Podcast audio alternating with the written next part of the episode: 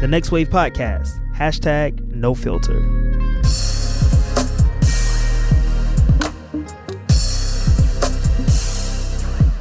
What's going on, y'all? This is Adrian with the Next Wave Podcast, hashtag no filter. Filter for wit.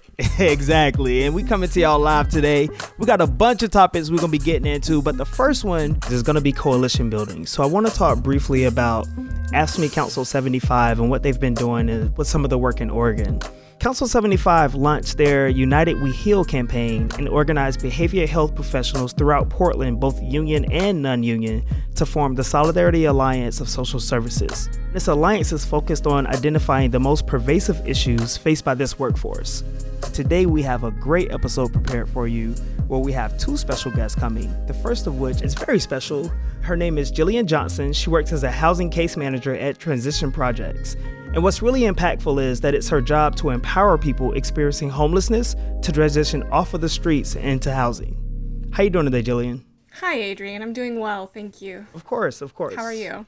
I'm doing good. I can't complain. So, Jillian, I recently uh, read a book by Malcolm Gladwell called The Tipping Points. Um, and basically, it just refers to like there's a point that uh, maybe you've had too much or you've had enough or a defining moment. And so, I'm really interested in what was it for you that got you involved in the union? Or describe that process for me. Like what did that look like for you? So for me i um, i actually started out as a steward um, before i really became super involved in my union. Um, a coworker of mine um, she was a steward and she was you know really wanting me to join her. And she's like you're gonna love it. It's gonna be great. And i already knew i'd love it but i just didn't make the time yet, you know. I completed steward training, uh, did my first grievance, and I guess word got out, and people started seeking me out for different struggles that they were face- facing um, at some of our various work sites. Okay. One of my coworkers was asking for housing resources. It kind of caught me off guard, and I should have known better, to be honest. Like, I knew that our entry level positions at transition projects do not pay enough. I used to work in one of those positions before I worked my way up into housing case management, so I should have known. Uh, but I just didn't know how bad it was, how serious it was, until this colleague of mine came to me and told me that they um, were living out of their car. Oh my gosh that's tough. Like I can only imagine how that is. You know, especially be one of your coworkers having to battle through that and still administer help. The worst part is is that while they're working at transition projects, they cannot access any of our services. Not only are they living out of their car and then coming to work each day, but they are also on their own unless they can find resources with a different agency because it would be a conflict of interest for them to access anything from uh, transition projects. And I, that broke my heart because I knew that I couldn't do anything in my position as a housing case manager to help them, despite that being our mission, despite that being my life's purpose as somebody who works in social services. I couldn't help without risking my own job. I let them know about a emergency fund that had recently been been developed mm-hmm. um, by our agency, but I also started to think like I wonder how many others are in the similar situation and the more I dug, the more I brought it up with different coworkers, the more I heard, well, yeah, of course, yeah, that happened to me or oh yeah, I was you know, really close to losing my place or oh yeah, I've I've slept in shelters run by other agencies and to hear that it would become so common that it was almost normal Wow. For the people in my agency, nobody seemed outraged quite yet. Like it was just like, oh yes, this is just the way the world is. This is how it's always been and this is how it will always be. That was that was the straw that broke the camel's back. I couldn't just stand by and allow us to continue on as if this is normal or okay or ethical because it's not. Right. It's not. So, Julian, I'm very curious to know uh, what was the union difference? Um, and that term may come up a lot, but what was the difference between before you got involved in your union and things that have happened uh, post your union involvement? I f- genuinely feel that I am a lot happier as a person. Okay. Now that I have become very active in my union, and I've been very active for the last year. Nice.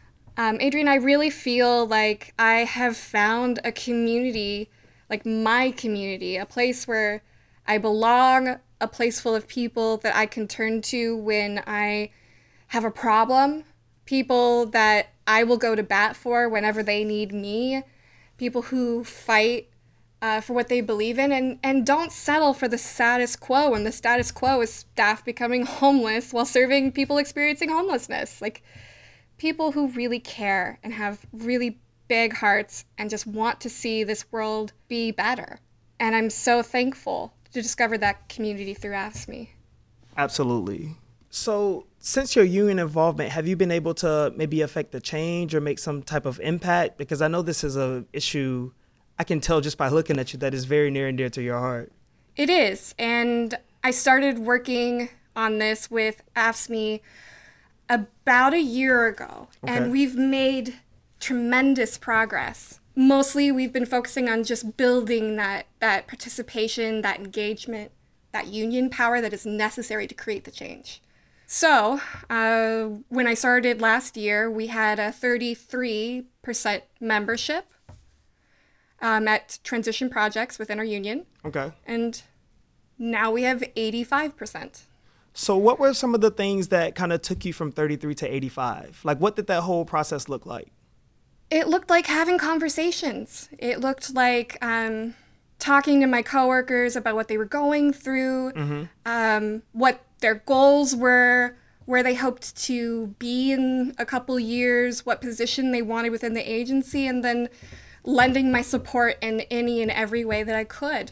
And, you know, investing in people is the best way to um, form a team of people that can change the world. Right. So, some of the other things we've accomplished uh, we went from having four stewards for our entire agency to having 22 with eight more on the way. Okay. Yeah. Um, we've created our own union leadership structure um, at Transition Projects, and we've already elected our bargaining team.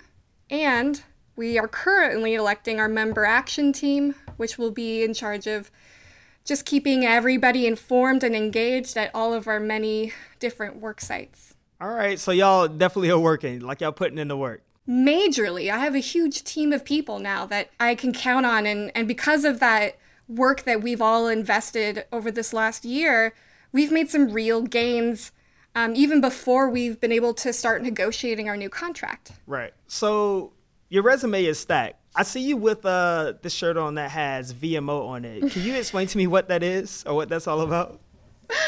Uh, so VMO stands for Volunteer Member Organizer. Okay. well i guess in my own words i would i would describe vmo as somebody who um, is a member of their union and has decided to take a leadership role to take personal responsibility for the involvement at their work site and to bring people into the fold and help them find ways to plug into the union so that we can accomplish amazing things together So we've been talking a lot about the importance of things like this. And so why do you feel like VMOs are important to the labor movement, especially in the context of uh, wavers and next wavers in the younger generation? I think it's really important to have members leading the charge more than anything. AFSCME staff are all they're all the most amazing people I've ever met and I adore each and every one of them.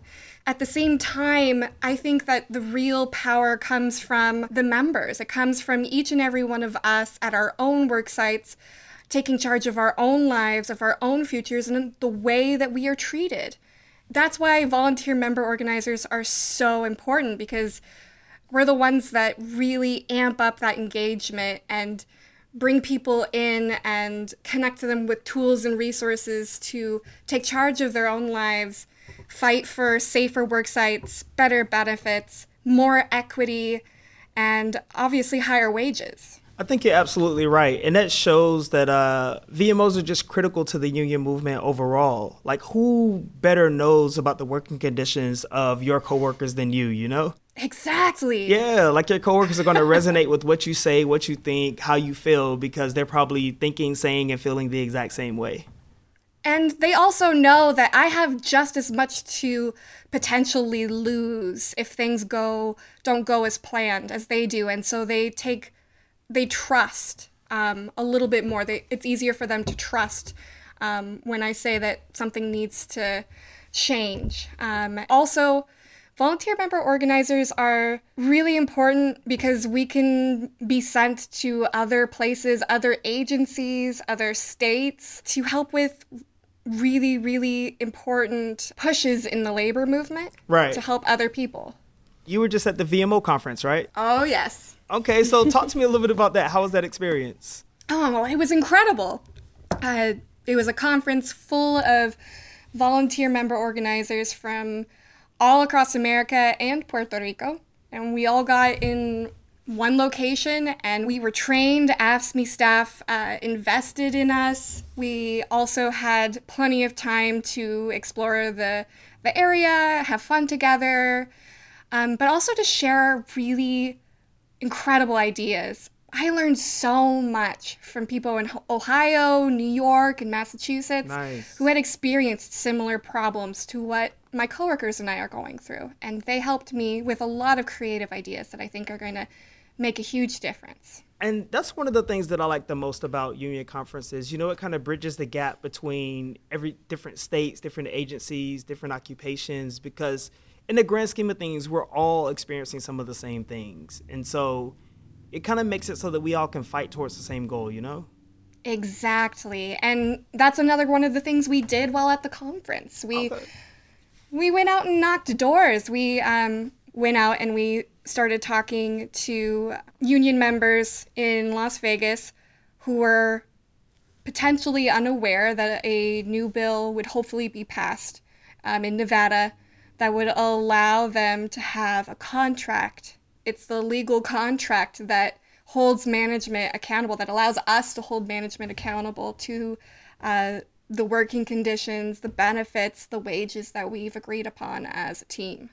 Was there an, an emotional response that you had to uh, being at the VMO conference, going through the trainings, being empowered by other AFSCME members, and then also being able to put the things you learned into action? Oh, yeah. I think the strongest emotion that I experienced while at the conference, while interacting with these amazing people from all over America, the largest emotion that I experienced was hope. Nice. You know, like hope for a future, hope for solutions to a lot of the problems that we are experiencing at all of these different work sites all across America and in Puerto Rico. I could see that things were going to be okay one day, that these people are working just as hard as I am to make things better. And that kind of hope is so important, especially I think in this day and age. No, you're absolutely right. Like we got to keep hope alive. I know that may sound like a dated term, but it's true today as it was 10 years ago, 20 years ago. Like we have to keep hope alive, especially in the labor movement. Jillian, your story is just a very powerful one with uh like a lot of emotional strings. Uh, what would you tell someone that maybe didn't have the same type of motivation? Um, maybe just a new person who wants to get involved but doesn't really have like that extra push or motivation by seeing their coworkers suffer like that. I think for my coworkers, we all have the the motivation. That's why we are in this line of work. It's because we truly 100% care. We are in it because of our hearts, not for the money, as the Right. phrase goes. Right. Um, and and what I tell them, um, and what I've been telling them for the last year, is that just because we're in it because with our hearts doesn't mean that we should be paid so little that we are also becoming homeless ourselves. There is a way to pay us a living wage so that we can provide way better services Yes. and actually address this crisis in my home city. It is time for us to start investing in sustainable solutions for homelessness and housing instability. And it does not start with paying social service workers poverty wages. Amen, sister. I hear you. I definitely want to thank you for stopping through today um, and coming and volunteering and just giving us some of your time to talk about some of the amazing work you've been doing over in Oregon. I would just really like to thank all of you at AFSCME for all of the amazing work that you do. Um, and thank you, Adrian, for having me on this uh, first episode of the podcast. Of course. Um, I also want to thank my team here in Portland for all of the amazing things that we've been able to do together. And I'm very confident that we'll be able to negotiate for living wages this year when we start negotiating our contract. And um, we owe that um, possibility to all the work we've been doing together for the last year. Um, and for everybody listening, um, remember that every single problem that we face, whether it's in the workplace or um, in our day to day lives, our personal lives, and society across America, every single problem that we face is usually caused by people. And if it's caused by people, that means that people have the power to fix it. And there is nothing stopping you and your coworkers from doing something about a problem um, in the workplace when you uh, take advantage of that union membership and work with AFSCME to find solutions. Yes, yes. Well, again, thank you for stopping through. Please keep me updated on the contract negotiations. You know we got you standing in solidarity with your sister. So until next time. Thank you. Of course. We're going to dive into politics. And I know we just coming from the midterm elections. You probably hear something political or see something political every day. But a lot of times, you know, we just don't understand how important it is and how it impacts our lives on a daily basis. So we want to dig in and we definitely going to explore that and answer a lot of questions that other young working millennials have. Our next guest is a young political director out of California, Brian Allison, who's also a fellow Next Waver. What's going on, Brian? Hey, Adrian, how are you doing this morning? I'm doing great. I can't complain. What about yourself? I'm delighted to be with you all this uh, this morning. I just want to say, as a as a young person myself, it's uh, exciting to see uh, our next wave program. Uh, you know, working to introduce more uh, new concepts like this podcast. So, thank you for the opportunity. Of course, of course, no problem. Let's dive right in and talk about what happened uh, last year in the midterm elections, because I know that had a great effect on millennials nationwide. For sure, Adrian. Um, and I think with the turmoil and disappointment that was brought by the results of the 2016 elections, which we all remember so well, right? Um, 2018 really was a game changing uh, cycle for a number of reasons. And I think that because of that, younger workers, millennials, and next our next wavers are naturally looking to continue the momentum here. Um, so, for example, in states like Wisconsin and Michigan, AFSCME workers helped to undo almost a decade of policies by anti worker administrations that hurt working people, electing new, diverse, pro union leaders to flip 393 state legislative seats. So that means not only eight new Democratic majorities and the chance to move really smart, uh, worker friendly p- policies in states like Colorado, Connecticut, Maine, and Minnesota, but also the opportunity to really blunt anti worker attacks on unions, people of color, and those least vulnerable citizens by breaking up conservative supermajorities in places like Michigan and, and North Carolina, where there's not a whole lot of union density, and in Pennsylvania. It's uh I'm sorry, I'm not trying to make fun of you, but you say young people as if you're not a young person. Like you.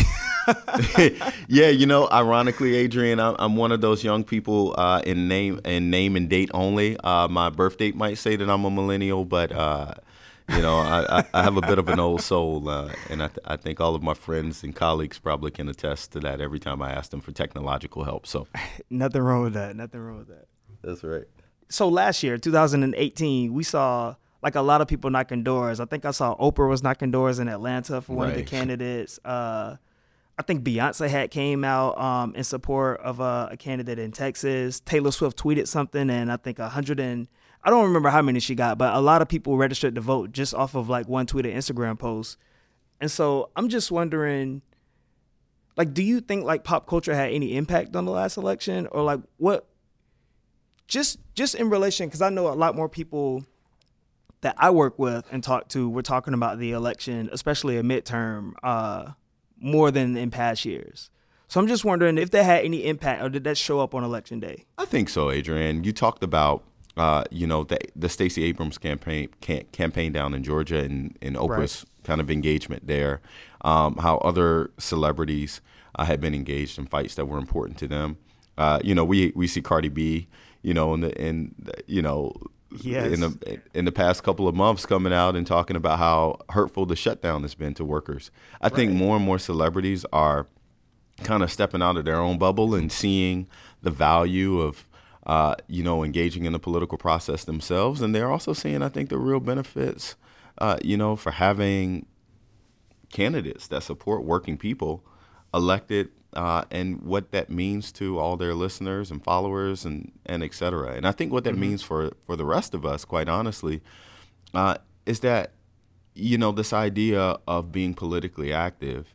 Uh, it once wasn't you know the most sexy concept. I think now folks realize that you know, the, the, appeal of it is so much broader. You know, it's no longer about like in 2004, we had an awesome campaign, Vote or Die. We encouraged a lot of folks to, to, to get right. out and participate.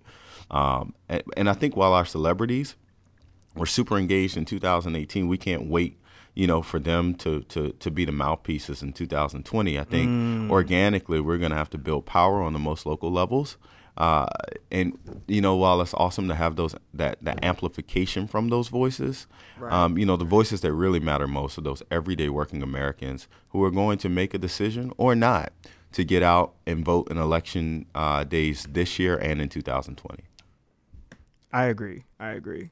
And so, what exactly does that look like for some of our uh, next wavers and uh, other young workers? One of the ways that we were really able to do uh, to build on this is, is through uh, the creation of a new hybrid model. So, and basically all that means is that as we go out and we're talking to uh, and spending resources on engaging, you know, everyday voters in the electoral process, why not engage with our union members first?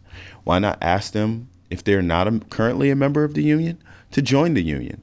Uh, right. And then talk to them about the importance of participating in, in politics. And we've seen uh, in, in states across the country, um, when we've engaged in this model in places like Iowa and Nevada and New Jersey, we've seen big increases in uh, the number of not only folks who want to become politically engaged, but more importantly, people who want to join our union and want to sign up to fight for their uh, for their rights. So in cities across the country, we're going to have some pretty amazing election year uh, election fights coming up in 2019 uh, where we're going to have key mayoral races in places like Philadelphia and Chicago, Columbus, Memphis, and awesome opportunities in Texas and San Antonio and Houston, a place, okay. quite honestly, where we have never seen that type of political engagement from unions or union engagement or union density. And we're going to be looking to build on the work that we've done with the hybrid model and engaging our members at the same time we're asking them to participate in politics. And I think that it could really, really, really be an awesome opportunity for younger activists who want to get in uh, and, and, think that politics might be daunting, uh, but don't necessarily have a problem with talking to workers in the workplace about, you know, their uh, wages, hours, working conditions, and why they should sign up to be a part of a union. It might be a really organic place to start for a lot of our younger activists who are looking to get involved in politics for the first time.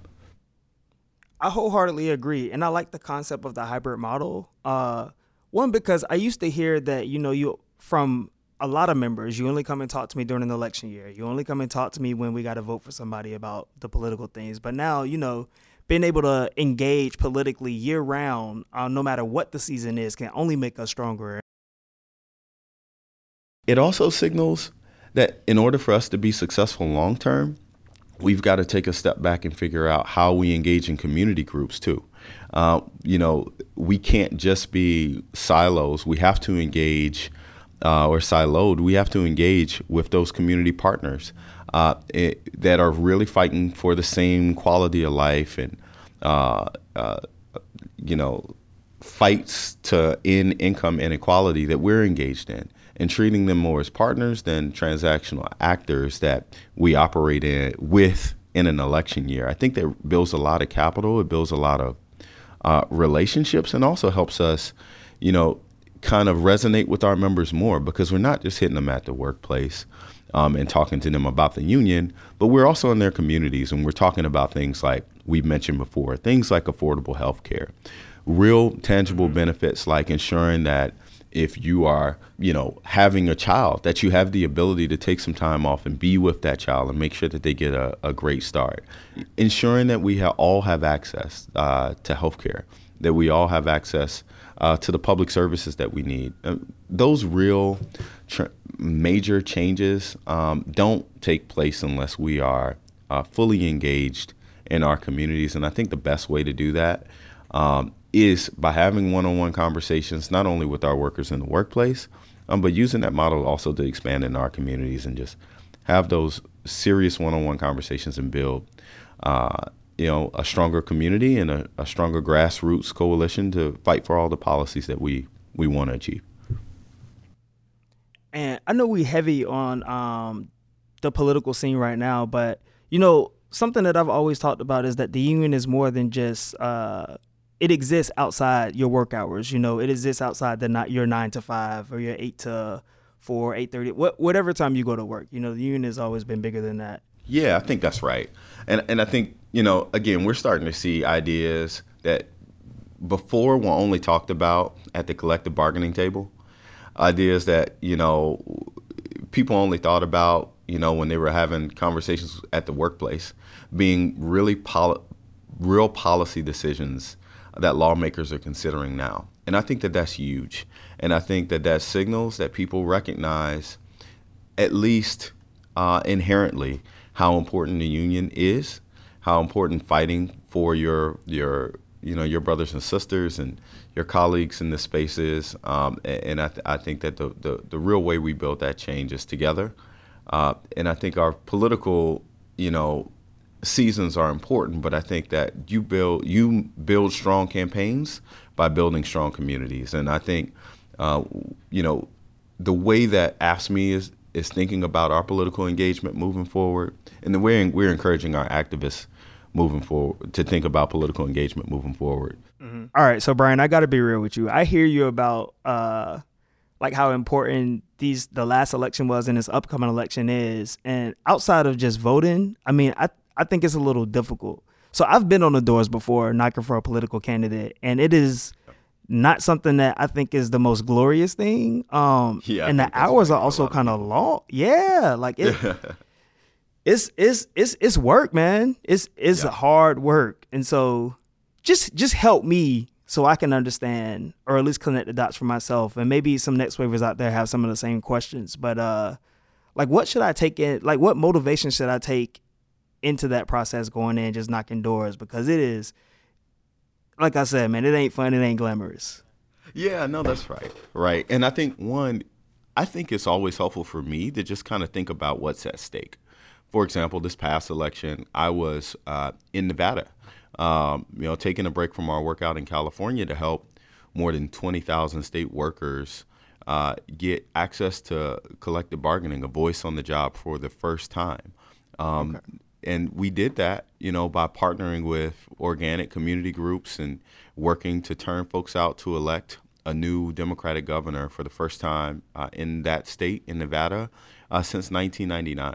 And, you know, although the days were long in terms of going out and knocking on doors and talking to voters, some voters who, you know, had seen me three or four times, right. uh, you know, throughout the course of the campaign, you know, what really, you know, helped motivate me throughout that whole entire process was the just the sheer reality that you know going into this legislative session if we were successful on election night we'd have a shot at ensuring that working mothers who are state employees for the first time can sit down and collectively bargain with their peers about their salary about their benefits about their access to health care and retirement.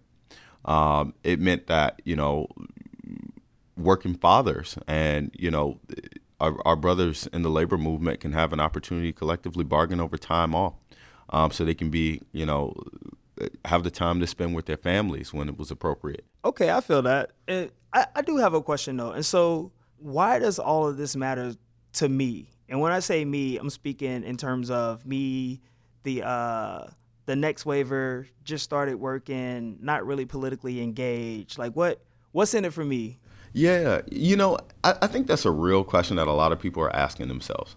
I think a lot of folks, I, I know you, you, and I are asking ourselves that question sometimes, you know, as young people. A, as a young person who just got married and, and, and is thinking about how to start off uh, not only a, a, successful career, but also a successful life with my partner, you know, thinking critically about, you know, things like student loan debt, um, you know, and how electing the right f- folks locally, you know, uh, can help to address, you know, what I know a lot of millennials are dealing with right now, which is hundreds of right. thousands of dollars in some case of, of student loan debt. And, you know, the real possibility that it might be 10, 20 years uh, for, for, many folks before they can pay those loans off. And I think that's really unfortunate, but it, it's what gets a lot of folks excited about, you know, making change in the political process. I think we have a real crisis um, in our country when you have many of your next wavers are probably listeners to this, podcast paying more than 30%, 40% of their income uh, on affordable housing. That's something that our union,